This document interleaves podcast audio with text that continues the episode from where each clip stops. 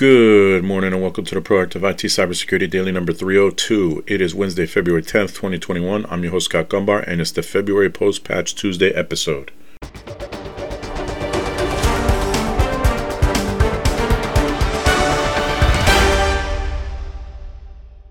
This podcast is brought to you by Nuage Tech, a client focused and security minded IT consultant based in Central Connecticut. You can visit us at nuagetech.com. That's N W A J tech.com.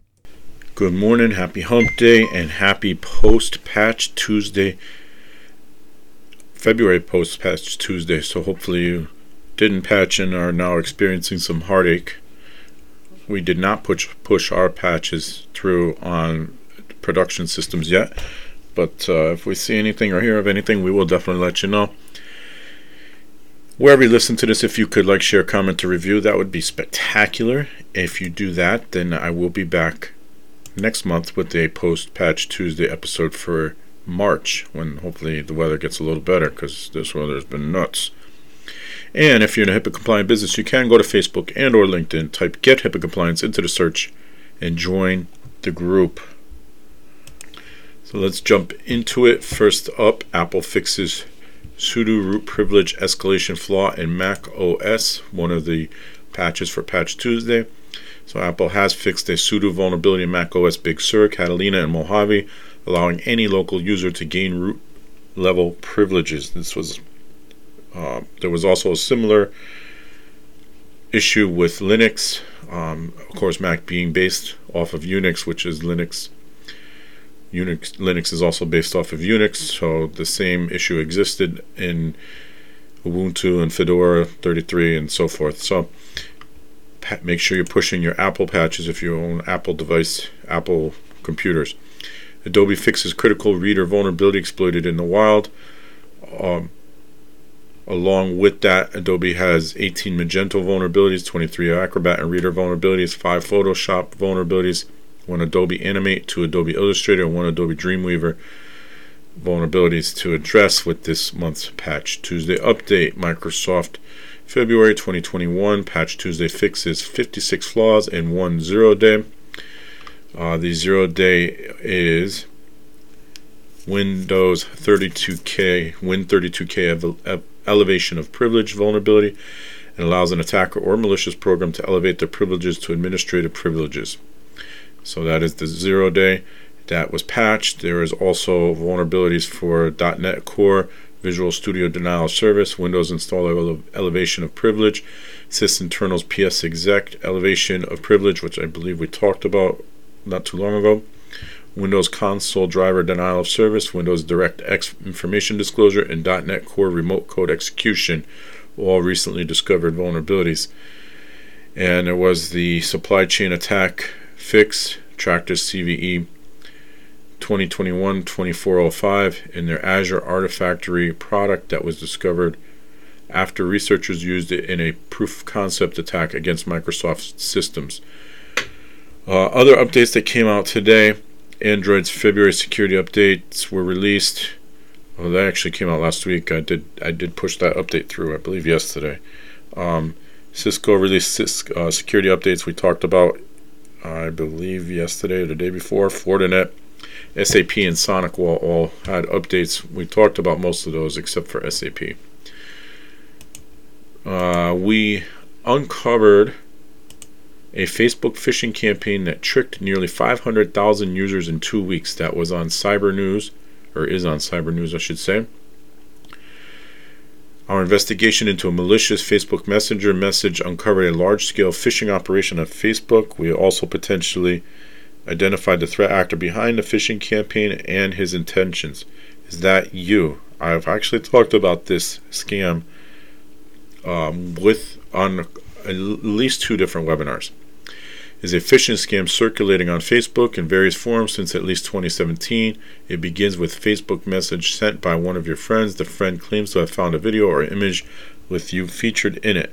The message masquerades as a video that, when clicked, leads you through a chain of websites infecting, infected with malicious scripts. These scripts determine the location, the device you're using, and the operating system. Then they lead to you to a malicious Facebook phishing page in order to harvest your credentials, and depending on your device, infect it with adware or other malware. There have been five, almost 500,000 victims to this that have fallen victims. So I received it. I have personally received the message. There have been 480,000 people that have fallen for the message. So the person that sent it to me did fall for it. And of those 480,000 people, 376,701 are from Germany. So the majority of them from Germany. If you haven't received it, then I suppose you should probably feel honored that you haven't received it. Uh, InfoSecurity Group, infosecurity-magazine.com, Emsisoft suffers system breach. The founder of New Zealand cybersecurity company Emsisoft has issued an apology over configuration error that led to system data breach. News that one of the company's test systems had been compromised was shared on February 3rd by Emsisoft founder and managing director Christian Mairoll, Mairoll, Mairoll, M-A-I-R-O-L-L. In a security incident that Mairoll wrote should have not happened, a database containing log records, log records generated by Emsisoft products and services was made accessible to unauthorized third parties. Mairoll revealed that the database was accessible between January 18th and February 3rd and that at least one individual had accessed some of its records in an automated attack. So, Emsisoft, a security company, had log records compromised. Um, Hello Kitty ransomware behind CD Projekt Red cyber attack data theft. The ransomware attack against CD Projekt Red was conducted by a ransomware group that goes by the name Hello Kitty and yes, that's the name of the threat actors util- utilize. Today's CD Projekt disclosed that they are the target of ransomware attack that encrypted devices on their network and led to the theft of unencrypted devices. That is on Bleeping Computer. If you'd like to read more about it, it is on Bleeping Computer. And researcher hacks Microsoft, Apple, more, and novel supply chain attack also on Bleeping Computer. A researcher managed to breach over 35 major companies' internal systems, including Microsoft, Apple, PayPal, Shopify, Netflix, Yelp, Tesla, and Uber, in a novel software supply chain attack. The attack comp- comprised uploading malware to open source repositories, including PyPI, NPM, and Ruby Gems, which then got distributed downstream automatically into the company's internal applications. Unlike traditional typo squatting attacks that rely on social engineering tactics or the victim misspelling a package name, this particular supply chain attack is more sophisticated as it needed no action by the victim who automatically received the malicious packages. This is because the attack leveraged a unique design flaw for the open source ecosystems called dependency confusion. For this ethical research efforts, and it's important to point out that it was an ethical research effort, the researcher has earned well over $130,000 in bug bounties. I tell people all the time if you're looking for a new way to make some money, bug bounty is a, is a, is an interesting way to to uh, earn a living if you're good at it. Malware is distributed downstream automatically. Last year, security researcher Alex Birsan came across an idea when working with another researcher, Justin Gardner. Gardner had shared with Birsan a manifest file package.json from an npm package used internally by PayPal. Birsan noticed some of the manifest file packages were not present on the public npm repository but were instead PayPal's privately created npm packages, used and stored internally by the company. On seeing this, the researcher wondered should a package by the same name exist in the public npm repository in addition to a private Node.js repository, which one would get priority. To test this hypothesis, Birsan began hunting from names of private internal packages that he could find in manifest files on GitHub repositories or in CDNs of prominent companies, but did not exist in a public open source repository. The researchers then started creating counterfeit projects using the same names on open source repositories such as npm, PyPI, and Ruby Gems. Every package published by Birsan was done so under his real account and clearly had a disclaimer in place stating this package is meant for security research purposes and does not contain any useful code. Birsan soon realized should a dependency package used by an application exist in both a public open source repository and your private build, the public package would get priority and be pulled instead without needing any action from the developer. In some cases, as with PyPI packages, the researcher noticed that the package with the higher version would be prioritized regardless of wherever it was located. Using the technique, Birsan executed a successful supply chain attack against Microsoft, Apple, PayPal, Shopify, Netflix, Tesla, Yelp, and Uber simply by publishing public packages using the same name as the company's internal ones.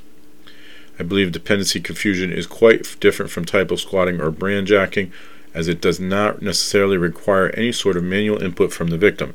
Rather, vulnerabilities or design flaws in automated build or installation tools may cause public dependencies to be mistaken for internal dependencies with the exact same name, Birsan told Bleeping Computer in an email interview. So it's interesting. It's what is going. There's more to this article, by the way. But what? So what is happening is he's creating is the an identical repository with a higher version number, and then what you know simplified. What's happening is the companies are going out looking for an updated version and grabbing news because they, they look like an, an, a newer version of the software that they use and that is now, you know, potentially f- malware that could have gone into your system.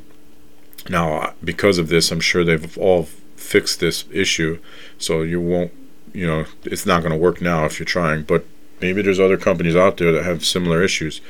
Um, and it is really something to think about because that's really not overly complex. It's not a huge um, stretch to come up with something like that, you know, especially if it's open source programming. So if you grab open source repo, copy it, and put your stuff in it, and then say it's you know one version higher, then potentially these companies could go out looking for the new version and download the wrong version that contains malware in it.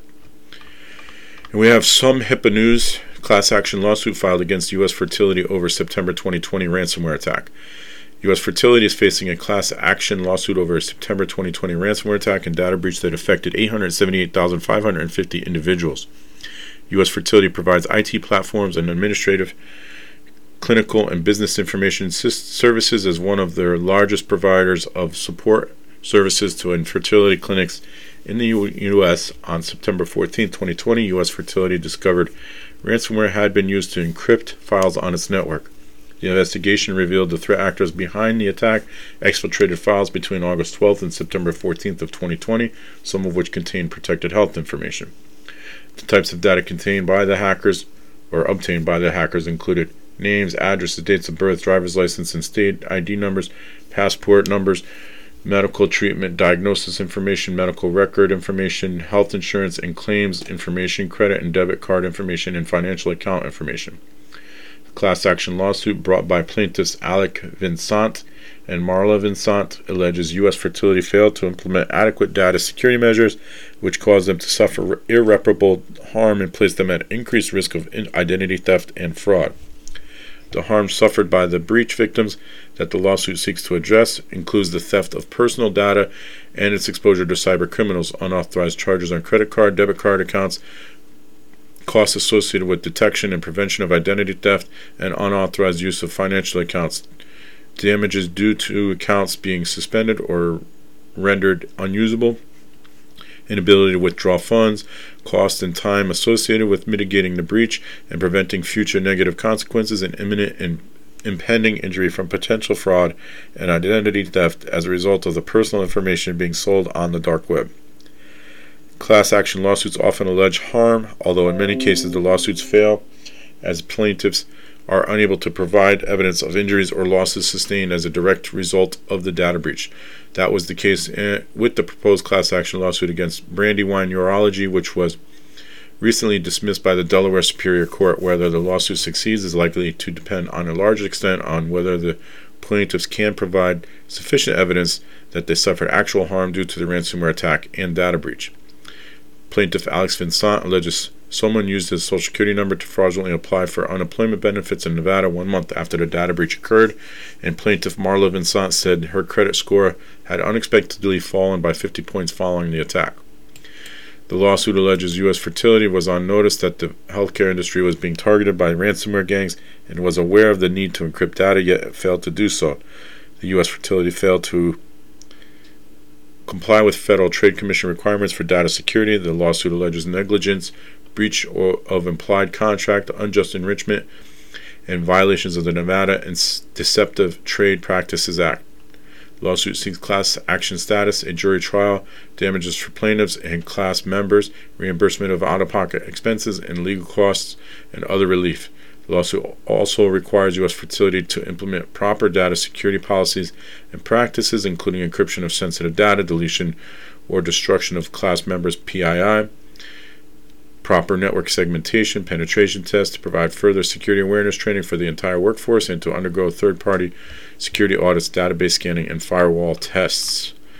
Um, so, these class action lawsuits don't usually end well for the um, people bringing the suits. So, we'll see what happens. The plaintiffs, we'll see what happens with this one. I'm sure we'll hear more about it. Um, but at the same time, there could be HIPAA penalties somewhere down the road for U.S. Fertility, which is a business associate. Um, and, and business associates are going to be a focus for HHS um, OCR going forward. As we saw last year, there was one one already that's been penalized. So we will see where this goes, and um, of course, keep you up to date and we will see you tomorrow, or hear you will hear us tomorrow. And until then, stay healthy, stay safe, and stay secure.